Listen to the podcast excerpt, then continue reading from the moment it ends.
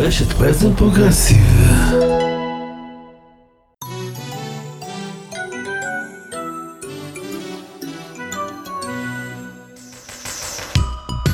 הוא גדל בכפר סבא, למרות שבעצם הקיבוץ היה הרקע המשפחתי, בית פוליטי המחויב לשירות הציבור. הוא הנכד של חקה, אלוף בצה"ל וראש המוסד. כנער היה בתנועת השומר הצעיר, אבל אחרי הצבא דווקא הצטרף לתנועת הבוגרים של הנוער העובד והלומד, והתמיד בקומונה עד גיל 29 כמדריך, גזבר, מחנך ומדריך סיורים בפולין. כדורסלן, בוגר 8200 שהעדיף על פני סטארט-אפים את לימודי הכלכלה שהחלו בטכניון ואת החינוך בבית ברל. אחר כך מדיניות ציבורית בתל אביב, היה העוזר של שלי יחימוביץ', וחבר הכנסת ליצמן כינה אותו חבר הכנסת ה-21 בוועדת הכספים. מומחה לחוקי התקציב וההסדרים, אחר כך היה יועץ מנכ"ל משרד הבריאות רוני גמזו וראש מטה מנכ"ל הרשות לחדשנות. כיום מנהל מכון יסודות החדש לעיצוב מדיניות, גר בקריית אונו, בן זוג של גלית ואב לשלוש בנות. עמית בן צור. חופרים את היסודות על מדיניות ציבורית, מכוני מחקר וסוציאל דמוקרטיה. שיחה אישית היום בהחולם סך. החולם סך, פודקאסט רעיוני פוליטי עם דור חדש של פעילות ופעילים לשוויון ולצדק חברתי, מבית קרן ברל כצנלסון.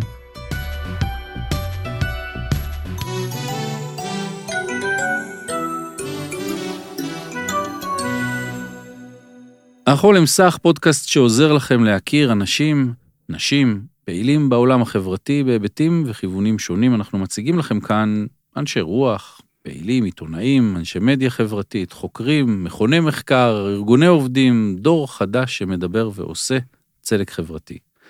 עם כל הפיתוי אנחנו מתרחקים מהאקטואליה השוטפת ומנסים במבט על להתעסק בכאן ובעכשיו, אבל בשיחה רלוונטית על-זמנית ונינוחה, עם אנשים מעולים שמחברים חוטים מסוימים של מחנה, רעיון ותפיסת עולם.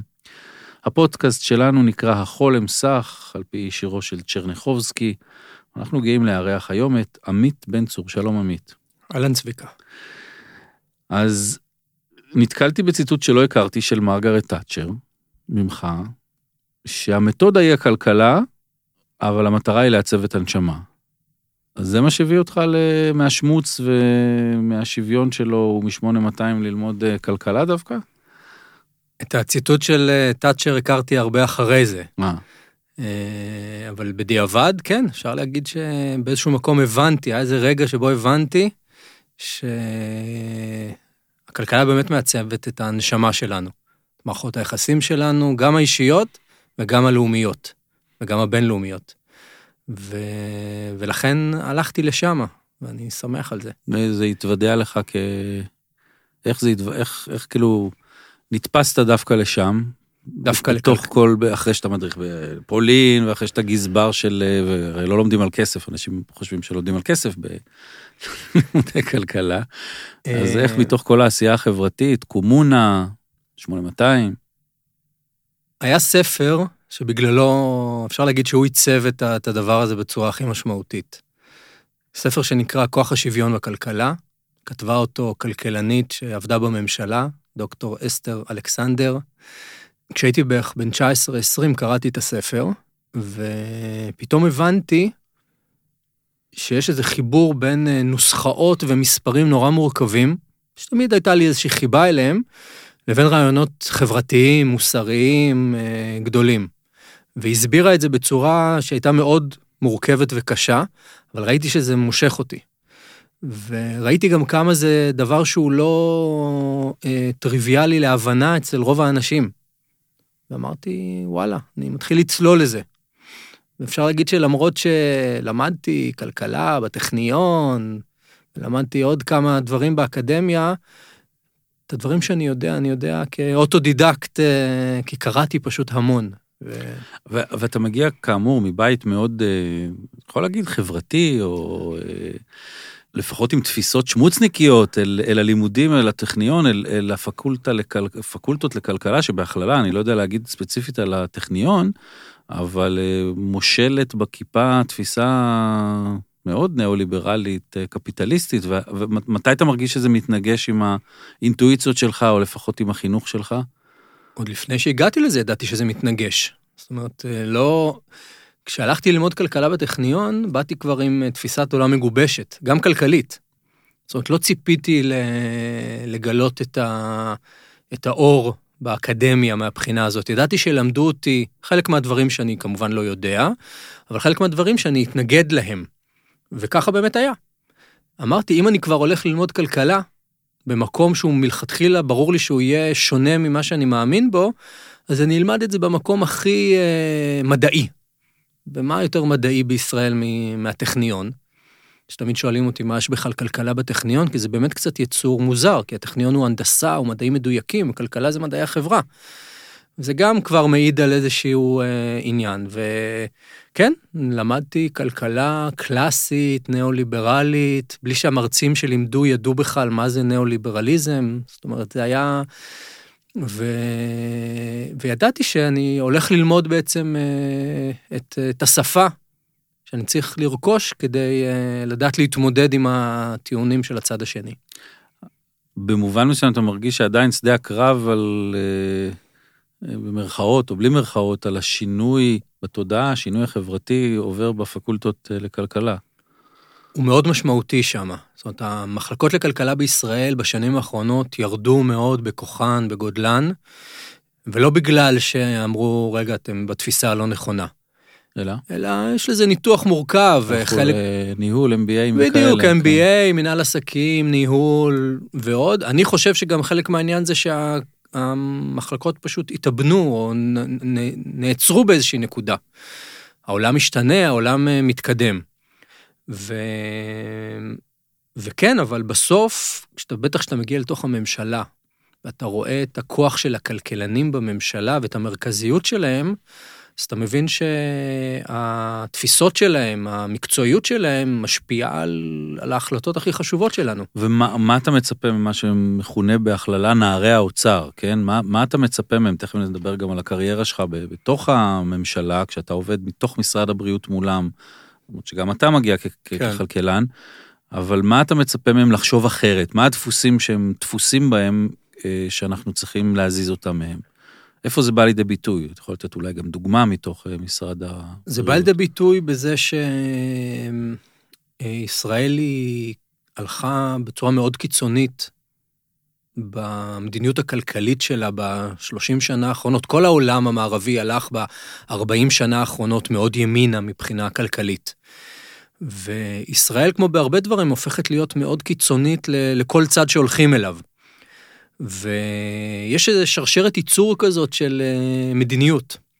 בסוף אם מתקבלת החלטה של משרד או של ממשלה, אבל כל התהליך שלפני זה נולד מאנשים, אנשים ש... שבוחנים בעיות, ש... שבודקים אלה, אילו אפשרויות אה, עומדות לרשותם כדי לפתור את הבעיות האלה.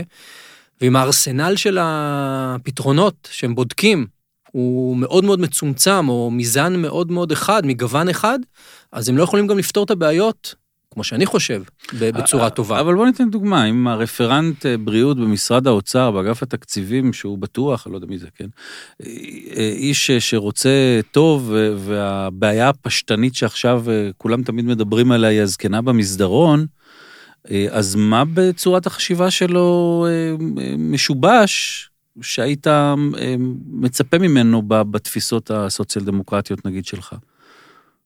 יש פה כמה דברים. אחד זה התמונה הגדולה. קודם כל. זאת אומרת, כל מסגרת ניהול תקציב המדינה והמשאבים של המדינה. כי בסוף הרפרנט במשרד האוצר שאחראי על איזשהו תחום, ידיו גם כבולות. הוא לא קובע את כל הדברים, למרות שהרבה פעמים רוצים להאשים אותם שזה הכל... ב... לא. הוא גם נתון בתוך סד של כללים, של חוקים, שהם, בבסיס שלהם עומדת תפיסת עולם. אה, ולכן לא בכל סוגיה הרפרנט או הרכז באגף תקציבים יכול בהכרח לתת אה, אלטרנטיבה. כן, הרפרנט כמשל, כן. אני מנסה כאילו להסתכל על אה, הצד של משרד האוצר שאתה... אבל הרבה פעמים אתה מוצא את עצמך, הממשלה, במשרדי הממשלה יש אנשים מאוד מקצועיים, בכל התחומים, אנשים שרוצים לעשות טוב, אנשים שבמשך שנים לומדים תחומים ורוצים לפתור את הבעיות. ובסופו של דבר, כל זה הרבה פעמים נמחק, זז הצידה, אל מול המולך של אה, יש לזה כסף או אין לזה כסף. עכשיו, כסף זה סדרי עדיפויות, כסף זה תפיסת עולם, כסף זה אה, האם הממשלה מחליטה שזה בראש סדר העדיפויות שלה. וה... יש בעיות שצריך לפתור, זאת אומרת, יש חיים של אנשים. אז אם מחר בבוקר נחזור לזקנה במסדרון, אה, צריך להגדיל את מספר המיטות בבתי החולים בארץ, אז אפשר להגיד אין לנו כסף לזה, ונמשיך וניגרר ונראה מה קורה, ויש לבוא ולהגיד, אנחנו חייבים לעשות את זה ונמצא לזה את הכסף, ויש לבוא ולהגיד, בואו נמצא באיזה דרך אה, יצירתית אנחנו יכולים לפתור את הבעיה, בלי לייצר תמריצים שיעוותו את התוצאות של בתי החולים, שהם יהפכו להיות לא יעילים. בישראל יש מערכת בריאות מפוארת, יעילה, יעילה מדי. כי יעילות, שזה גם אחד הנרטיבים הכי גדולים בכלכלה הקלאסית, שהיעילות היא הדבר הכי חשוב, ליעילות יש, ב, יש מה שנקרא יעילות פוחתת בסופו של דבר. היעילות כבר מתחילה לפגוע. כי כשהתחלופה במיטה, במסדרון, יותר מדי גבוהה, זה אומר שלא טיפלו מספיק טוב במי שעד לפני רגע שכב שם. וכשהאחות שטיפלה בחמישה אה, חולים על אותה מיטה באותו יום, כנראה שהטיפול שהיא יכלה לתת לאותו בן אדם לא היה מספיק טוב, כי יש גבול ליכולות שלה. אז למה, אתה, למה התחושה, או לפחות מה שנמכר לנו ציבורית, זה שהמערכת בקריסה? אני אגב מסכים איתך עם ההסתכלות החיובית, על, יחסית לעולם לפחות, על המערכת הציבורית כן. שלנו גם, ועדיין המסר הוא שהמערכת בקריסה, והזקנות תמיד במסדרון.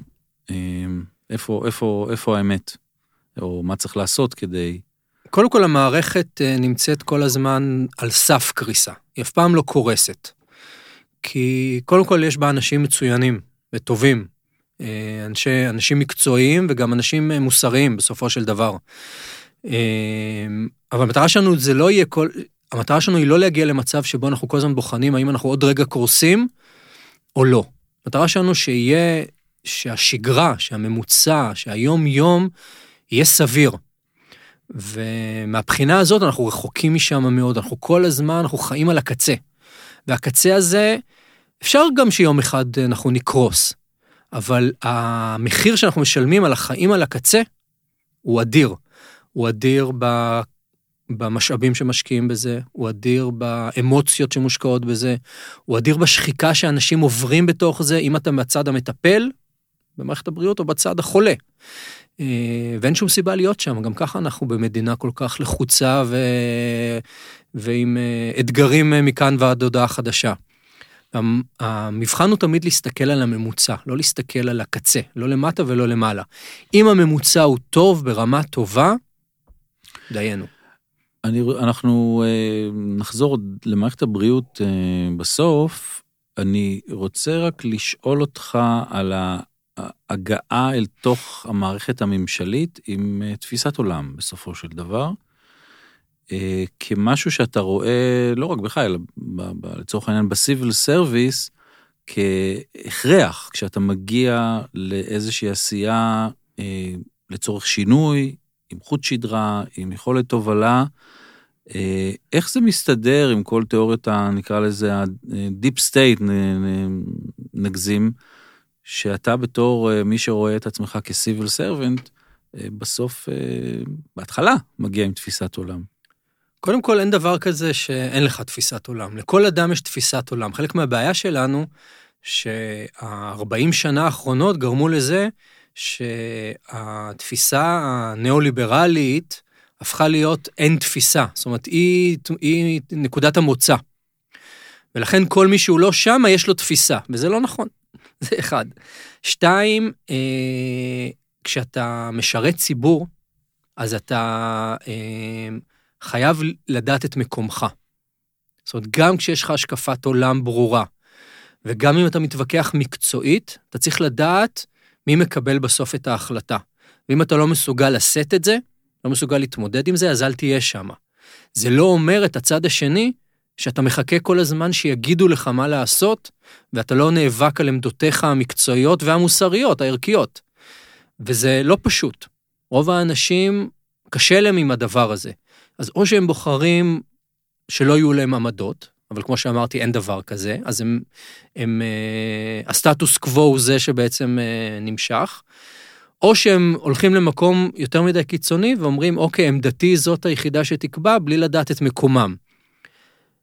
משרת ציבור צריך שלנגד עיניו יהיה הציבור, מה שהוא חושב שנכון לציבור, אה, והוא חייב לדעת את מגבלות הכוח שלו ואת מגבלות אה, הסמכויות שיש לו. בוא תמחיש לי את זה קצת סביב, נגיד, הקמת רשות אה, בתי החולים הממשלתית, שלא לא צלחה. נכון. תן ככה את תיאור המקרה כדי להסביר את המניעים, את ה... לאורך אה, כמה עשרות שנים היו ועדות ציבוריות שבאו והמליצו לממשלות השונות להקים רשות ממשלתית עצמאית שהיא תנהל את בתי החולים הממשלתיים. היום המצב הוא שמשרד הבריאות הוא גם הרגולטור של כל מערכת הבריאות, והוא גם הבעלים והמנהל של בתי החולים הממשלתיים. רק כדי להבהיר מה אחוז ה...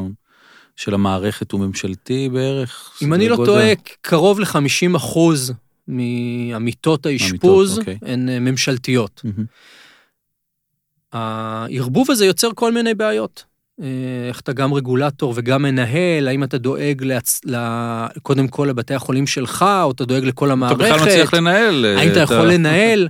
הייתי יועץ מנכ"ל משרד הבריאות. מנכ"ל משרד הבריאות, כולל היום, הוא גם מנהל של משהו כמו 20 סמנכ"לים בתחומים מגוונים מאוד. בתוך משרד הבריאות? בתוך משרד הבריאות. בנוסף לזה הוא המנהל הישיר של עוד איזה 20 מנהלי בתי חולים. שכל מנהל בית חולים כזה, זה אימפריה אדירה. הוא לא יכול לנהל אותם. ברור. גם המנהל המוכשר ביותר לא יכול לעשות את זה. אמ, ב... כשיעל גרמן הייתה שרת הבריאות, זו הייתה ועדת גרמן שעסקה בכל מיני שאלות של מערכת הבריאות, ואחת ההחלטות הייתה להקים את אותה רשות. כלומר, להפריד את זה, לייצר איזה חיץ, איזה נכון, עצמאות. לתת uh... למשרד הבריאות להתעסק בתפקידו כרגולטור, לייצר גורם ממשלתי אחר שלא יהיה כפוף למנכ"ל משרד הבריאות, עדיין יהיה כפוף לשר הבריאות, שהוא יהיה אחראי על ניהול בתי החולים. סלח לי על השאלה הכופרת. זה, זה באמת כל כך משנה אם זה בסוף חטיבה בתוך משרד הבריאות, או כשהגעתי לזה, גם שאלתי את עצמי את השאלה. עם שופט שבוחר מנכ"ל. כן. אה, גם אני שאלתי את עצמי, האם זה כזה, כזה נורא, או יש לזה פוטנציאל כזה גדול. מתוך העבודה שעשיתי, הבנתי כמה אה, הניהול של המערכת הוא פשוט בלתי אפשרי.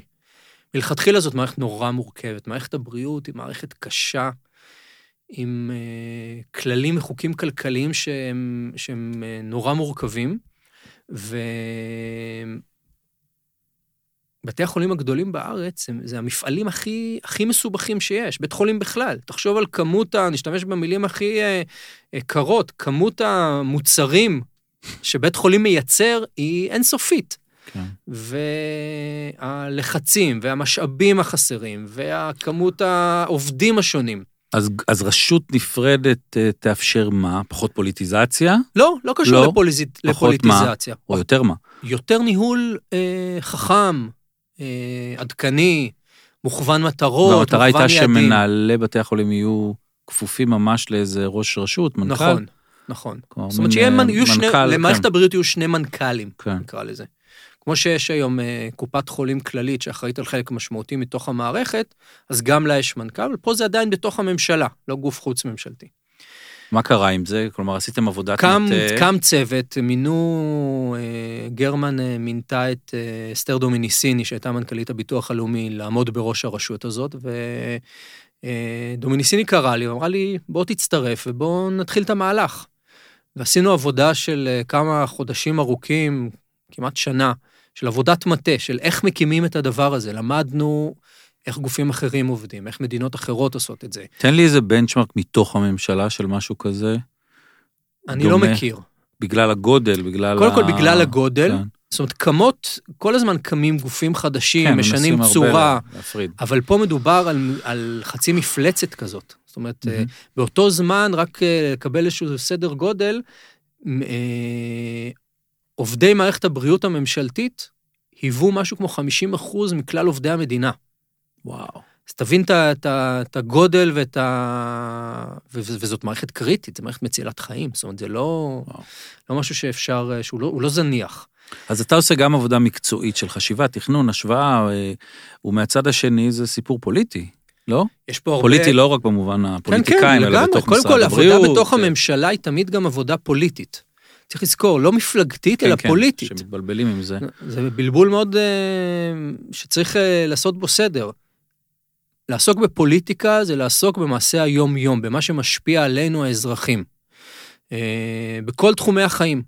מה פה היו הווקטורים, סתם תמפל נגיד, התנגדות... כוחות, את, אה, קודם כל התנגדות של... אה, בתוך המערכת. מי רוצה שינהלו אותו? מי שרוצה ש... כן, כן. בדיוק, אחד. שתיים, אנשים שאתה הולך לקחת להם סמכויות, שעד היום הם היו רגילים שהם עושים את זה. תמיד קשה.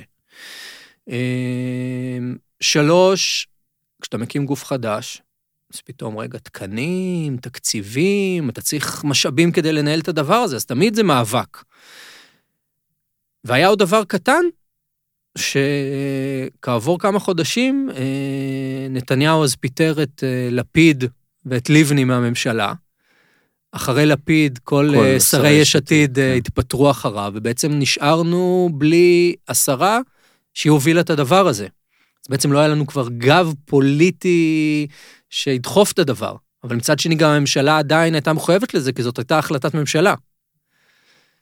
בסופו של דבר, אה, היו בחירות, יעקב ליצמן התמנה להיות סגן אה, שר הבריאות, ולזכותו ייאמר שאני מכיר את זה כי עבדתי איתו לפני זה, שעמדתו עוד לפני הדבר הזה הייתה נגד המהלך של הקמת רשות, מכל מיני סיבות.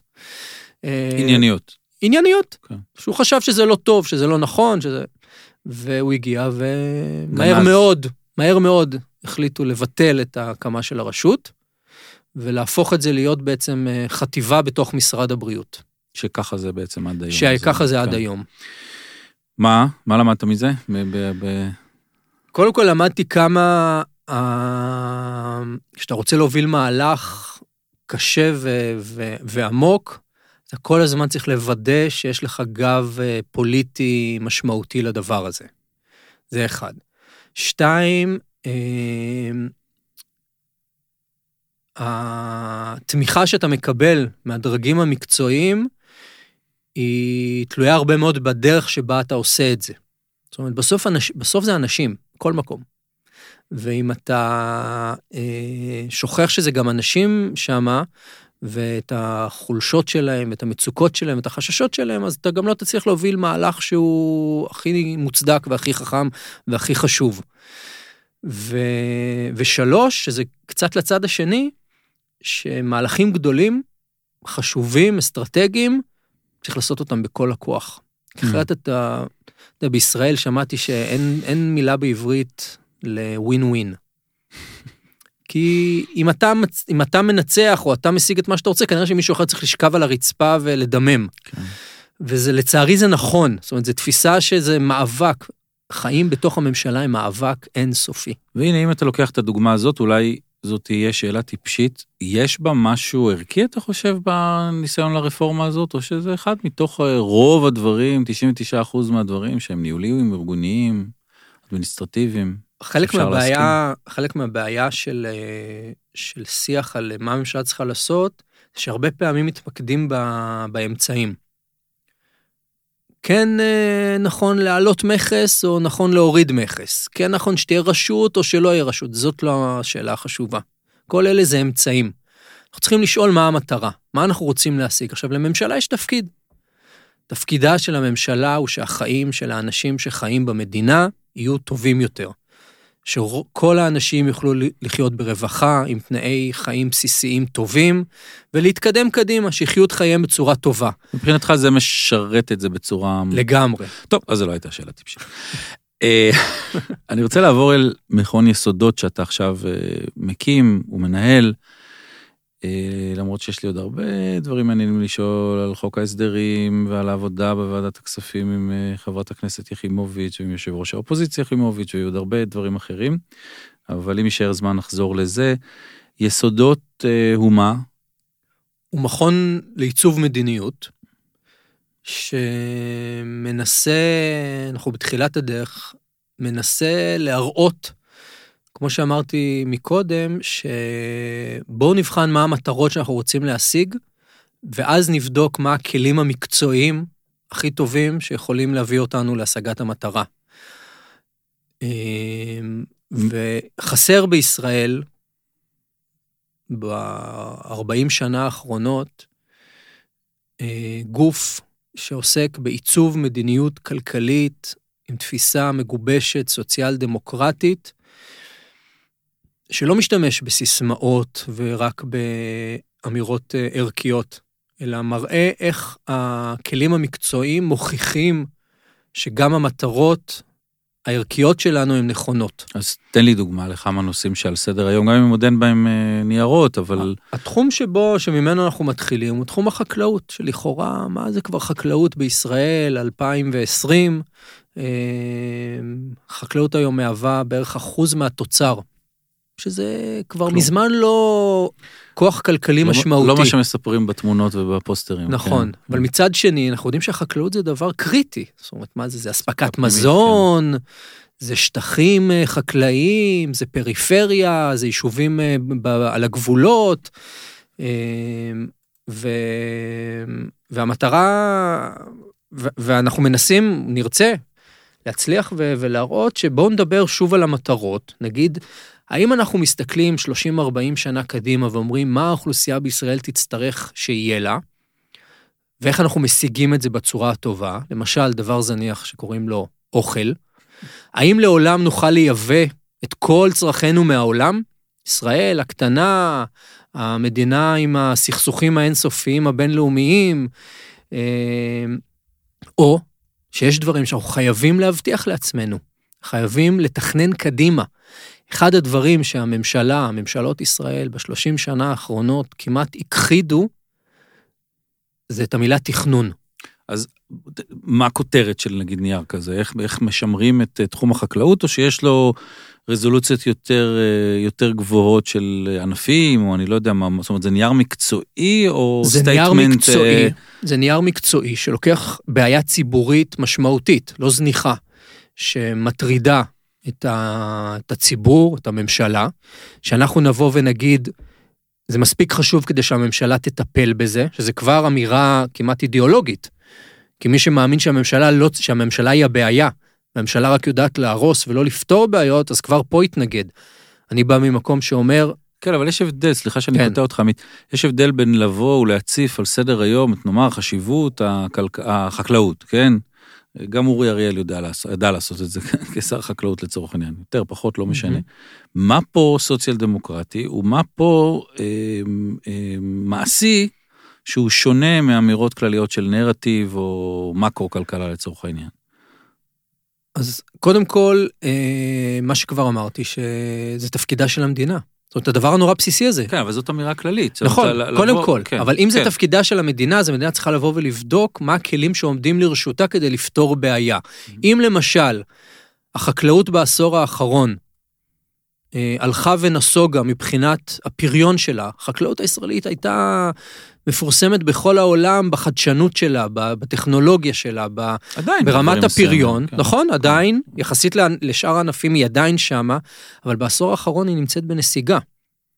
באותו זמן, באותה מדינה קטנה, יש לנו אה, תעשיית אה, הייטק חקלאית מאוד מאוד מתקדמת, מאוד מפותחת. איך שני הדברים האלה קורים באותה מדינה קטנה? מצד אחד, start-up nation חקלאי, מצד שני חקלאות שנמצאת בנסיגה.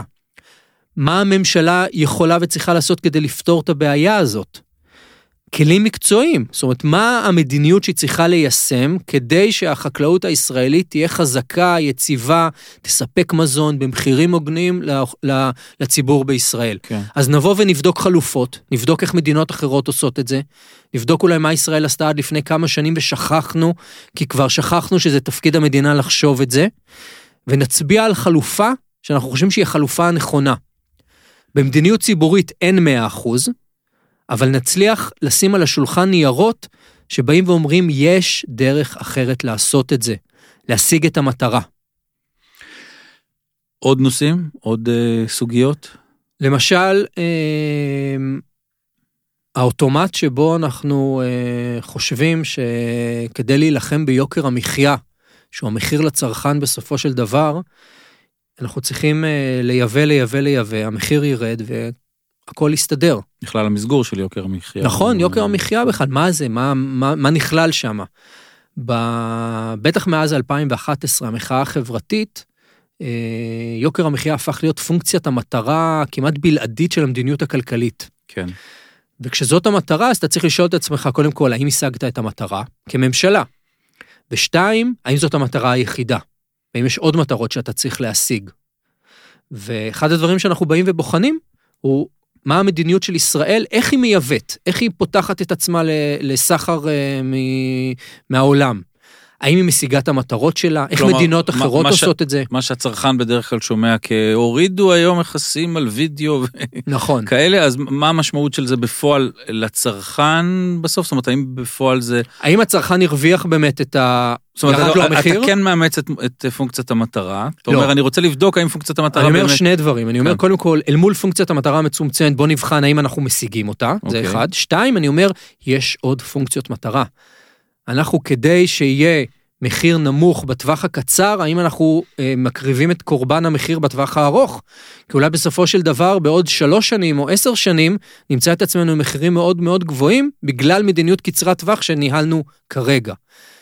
אז- כמו לצורך העניין שמורידים מע"מ וה, וסופגים את זה הסוחרים לצורך העניין. למשל, כמו דוגמה, דוגמאות כאלה, אבל מה, תן לי לנחש, מה אז- המסקנות? השורה התחתונה היא שממשלת ישראל הרבה פעמים לא יודעת האם היא השיגה בכלל את המטרה הממוקדת שלה הזאת, זה אחד. מסיבות של של- ידע, מ- מידע, עיבוד. אה, נתונים, מתודולוגיה, ויכוחים פנים-ממשלתיים, זה אחד.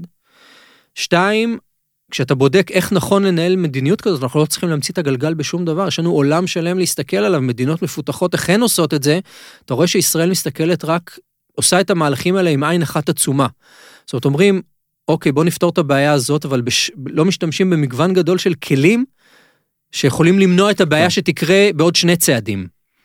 אמ, ובסוף זה תמיד חוזר להאם זו בכלל תפקידה של המדינה להשיג את המטרות האלה, או שאנחנו צריכים לתת לשוק לפתור לנו את כל הבעיות, והוא תמיד יעשה את זה בצורה יעילה לטובת כולם, מה שאנחנו יודעים שהוא פשוט לא עובד, לא קורה.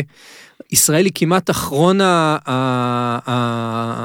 אחד מהמקומות האחרונים בעולם שעדיין מאמינים בדבר הזה, כאילו לא היה משבר ב-2008. אנחנו חסינים מהדבר הזה. אז לא, השוק לא יכול לפתור לנו את הבעיות. את הבעיות הגדולות רק המדינה יכולה לפתור. היא צריכה לעשות את זה ביעילות, בחוכמה, צריכה לעשות את זה בצורה עדכנית, אבל היא צריכה לעשות את זה, ואם היא לא תעשה את זה, אנחנו נמשיך להתבוסס בבעיות האלה עוד הרבה שנים. אז אה, רק תן לי עוד כותרות, בלי לרדת, נגיד לעוד אה, ראשי פרקים מהר, וכדי שנוכל אה, לדבר עוד על המכון. עוד נושאים. למה לטיפול. למשל זה אינטרס של המדינה שהחקלאות תהיה מאורגנת? לא למה זה אינטרס של החקלאים להיות מאורגנים? שזה כאילו אוקיי. נשמע לנו אוקיי, הגיוני. למה זה לאינטרס של המדינה לעודד את החקלאים להיות מאורגנים? אוקיי, עוד? אמ, דבר נוסף, איך, נלח... איך נאבקים או מתמודדים עם הגלובליזציה שנמצאת בכל מקום, בטח בישראל, שגורמת לזה שיש תנודתיות מחירים אינסופית במוצרי, במוצרי מזון בעולם, כתוצאה מבצורת במקום אחד, מחלות במקום אחר אה, וכן הלאה. איך אפשר להתמודד עם זה בצורה שתבטיח איזושהי יציבות ותכנון ארוך טווח לגורמי הייצור? מהמם. האם תעשייה בפריפריה זה דבר שאנחנו צריכים בכלל לשים אותו כמטרה? זה חשוב שזה יהיה? חשוב לשמר את זה? או שיאללה, בואו נהפוך את כל מדינת ישראל להיות מדינת שירותים ויבוא, וכולם ייהנו מהדבר הזה. את זה אני רוצה לקרוא מאוד. באמת. אני תוהה אם זה בעצם חיקוי של מה שהימין עושה. כלומר, יש פה דוגמאות למכביר מהצד הימני בשנים האחרונות, נכון? יש פה, בעשור האחרון, הימין הכלכלי אה, עשה עבודה שיטתית, פרגן, חכמה, פרגן. אפקטיבית, מוצלחת מאוד, מאוד. אה, וכן, ויש פה באיחור של אה, 30 שנה בערך, נפל האסימון שגם הצד ש... שלנו צריך אה, לעשות את הדבר הזה. אז זה בהחלט, אם לא היה ימין אפקטיבי מהבחינה הזאת, כנראה שהאסימון הזה היה נופל רק בעוד עוד 20 לא, שנה בוא- קדימה. בוא נגיד את האמת, פשוט לפני זה הרבה מהגופים שהיו בממשלה היו אה, גופים, אה, נגיד, אה, סוציאל דמוקרטיים לכאורה. אבל הם כבר ו- הרבה מאוד נכון, שנים. לא, לא בידיים אה, אנחנו כבר הרבה מאוד נכון, שנים לא שמה. נכון. אז, אז אתה מרגיש שמה הדוגמה שלך היא אה, פורום קהלת כאלה, אה, ניירות אה, מדיניות? פורום קהלת, שאני לא מסכים, אני חושב, עם אף מילה שהם אומרים על כל דבר, דוגמה מצוינת. עושים עבודה מקצועית, רצינית, אה, עובדים נכון, ומצליחים להיות בגלל זה אפקטיביים. יש להם הרבה מאוד כסף. כן. אבל, אבל התוצר בסוף, אני מנסה להבין עד כמה הוא, עם הנוסחאות האלה שסיפרת עליהן בהתחלה מלימודי הכלכלה שעניינו אותך, כי אז לא בטוח שאני אקרא. כ- כמה זה אה, מוצר מדף אה, ששר האוצר יכול לשלוף אה, ולעשות איתו ולקבל החלטות, או שאלה ניתוחים רחבים יותר? אה, האתגר הוא, המטרה היא קודם כל שגם השר וגם האזרח יבינו מה אנחנו אומרים. שתיים, זה חייב להיות מוכוון קבלת החלטות. זאת אומרת, זה לא סקירה רחבה של מה הבעיות של... שהובילו אותנו לכאן, היא ממש לא המטרה. זה חייב להיות ממוקד, מה הפתרון, מה הכלים הממשלתיים שצריך לנקוט בהם, ולכן השר, אם הוא ישתכנע שזה הדבר הנכון, ויאמץ את מה שאנחנו ממליצים עליו, השלב הבא זה להגיד לאנשי המשרד שלו, קדימה, תבנו לי את תוכנית הביצוע של זה, לפרטי פרטיה. מי עומד מאחורי המכון? מי המממנים? עומדים ארבעה גופים אה, מייסדים, שזה התנועה הקיבוצית, תנועת המושבים, התאחדות הארגונים הכלכליים הקיבוציים וקרן ברל כצנלסון, שהתאחדו ביחד ואמרו, אנחנו צריכים את הדבר הזה לטווח ארוך. אנחנו צריכים לבנות פה מקום שמסוגל לתת לנו להיות פרואקטיבי במדיניות, ולא רק אה, במדיניות שמתגוננת ומגיבה למה שהממשלה עושה. כלומר, זה מוצהר אה, עם אמירה ותחומים תעשייתיים, חקלאיים, אה, סוציאל דמוקרטיים. נכון. טוב, לצערי הזמן נגמר, אבל אנחנו תמיד בסוף עושים איזשהו שאלון, ואצלך אני ממש חייב לעשות את זה. אבל לפני זה, אני אציין את תלם, שהוא האח הדפוסי שלנו, אה, שגם אותו אפשר גם באינטרנט וגם לשמוע חלק מהמאמרים, כתב עת לשמאל ישראלי, גם מבית, קר, אה, מבית אה, קרן ברל כצנלסון. ממליץ מאוד, אפשר להיכנס באינטרנט ולהוריד וגם לעשות מינוי. ובמקום השאלון לך, עמית, אני חייב משהו אישי. סבא שלך, יצחק חופי, חכה, היה באמת מגדולי הלוחמים, אלוף פיקוד צפון, מלחמת יום כיפור, ראש מוסד, וקראתי את ההספד שלך מלא עליו מלפני כמה שנים, ואמרת שם שעליו, סבא חכה, אני מצטט, דמותך הייתה נר לרגליי, הצלחת להעביר אליי את דמותה של המדינה שהייתה אמורה להיות לנו. זאת שכבר לא תזכה לפגוש, ואני אמשיך לשאת את מקל השליחים שהעברת אלינו. מה, מה לדעתך הם דמיינו בעיניים שלהם שאפשר לעשות היום כמשהו מעשי, שניים, שלושה דברים שמקרבים אותנו לתמונה שלדעתך הוא ובני דורו ייחלו לה. קודם כל מדינה הרבה יותר סולידרית. זאת אומרת שיש באמת ערבות הדדית בין אבל איך כולם. עושים את זה? מה, תן לי צעדי מדיניות, אתה איש פוליסי. מה, תשאל אותי, אם עכשיו הייתי נותן לך את, ה, את מקל קבלת ההחלטות, נאמר כן. של שר בריאות, נאמר של מנכ"ל משרד, מה, מה היו שניים, שלושה דברים ראשונים שהיית עושה כדי שהמדינה תיראה קרובה יותר לדמיון שלהם, לתקווה שלהם? קודם כל הייתי אה, מסתכל איפה אני רוצה להיות בעוד 30 שנה, ומכוון את המדיניות שלי היום, ככה שאני אגיע לשם בעוד 30 שנה. אני אסתכל איפה החוליות החלשות ביותר בחברה הישראלית, ואני אשקיע קודם כל בהן, כי הן אלה שיצמיחו אותנו הרבה יותר מכל השאר. ודבר שלישי, אני אחזק את הקשר בין החוליות כדי שהשרשרת כולה תהיה חזקה. ואני חושב שזה מה שגם מבחינה ערכית הוא נכון בתפיסה של סוציאל דמוקרטיה, של שמאל כלכלי, חברתי, הומני. ובסוף, וזה הדבר אולי הכי חשוב, בסוף, גם כמדיניות מקצועית, זה פשוט עובד, וזה פשוט נכון. ואנחנו לא נסיים את הפודקאסט שלנו מבלי להמליץ על אה, עוד תכנים מעניינים שאפשר למצוא ברשת Present Progressive, שאנחנו חלק ממנה, חולם שח. והיום אה, כדאי לשים את העין על ההסכת החדש שעלה עין לציון, עין לציון, אה, כך צריך לומר את זה.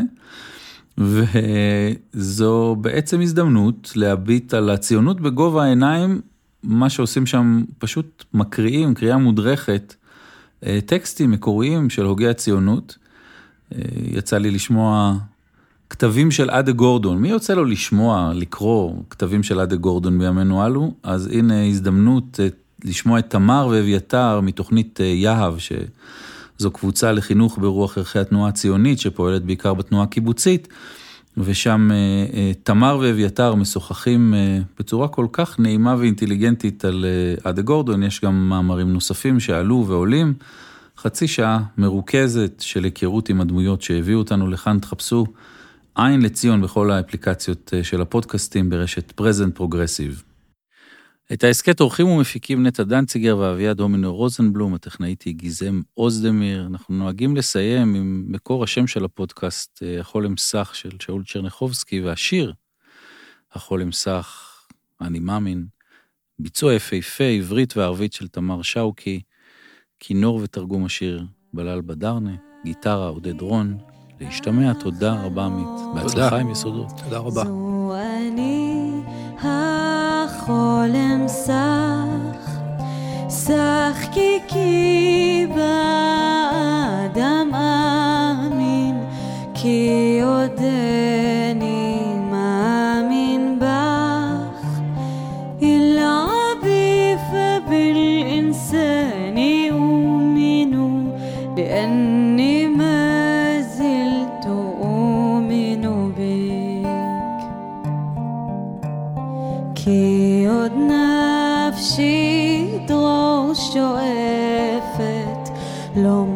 ti.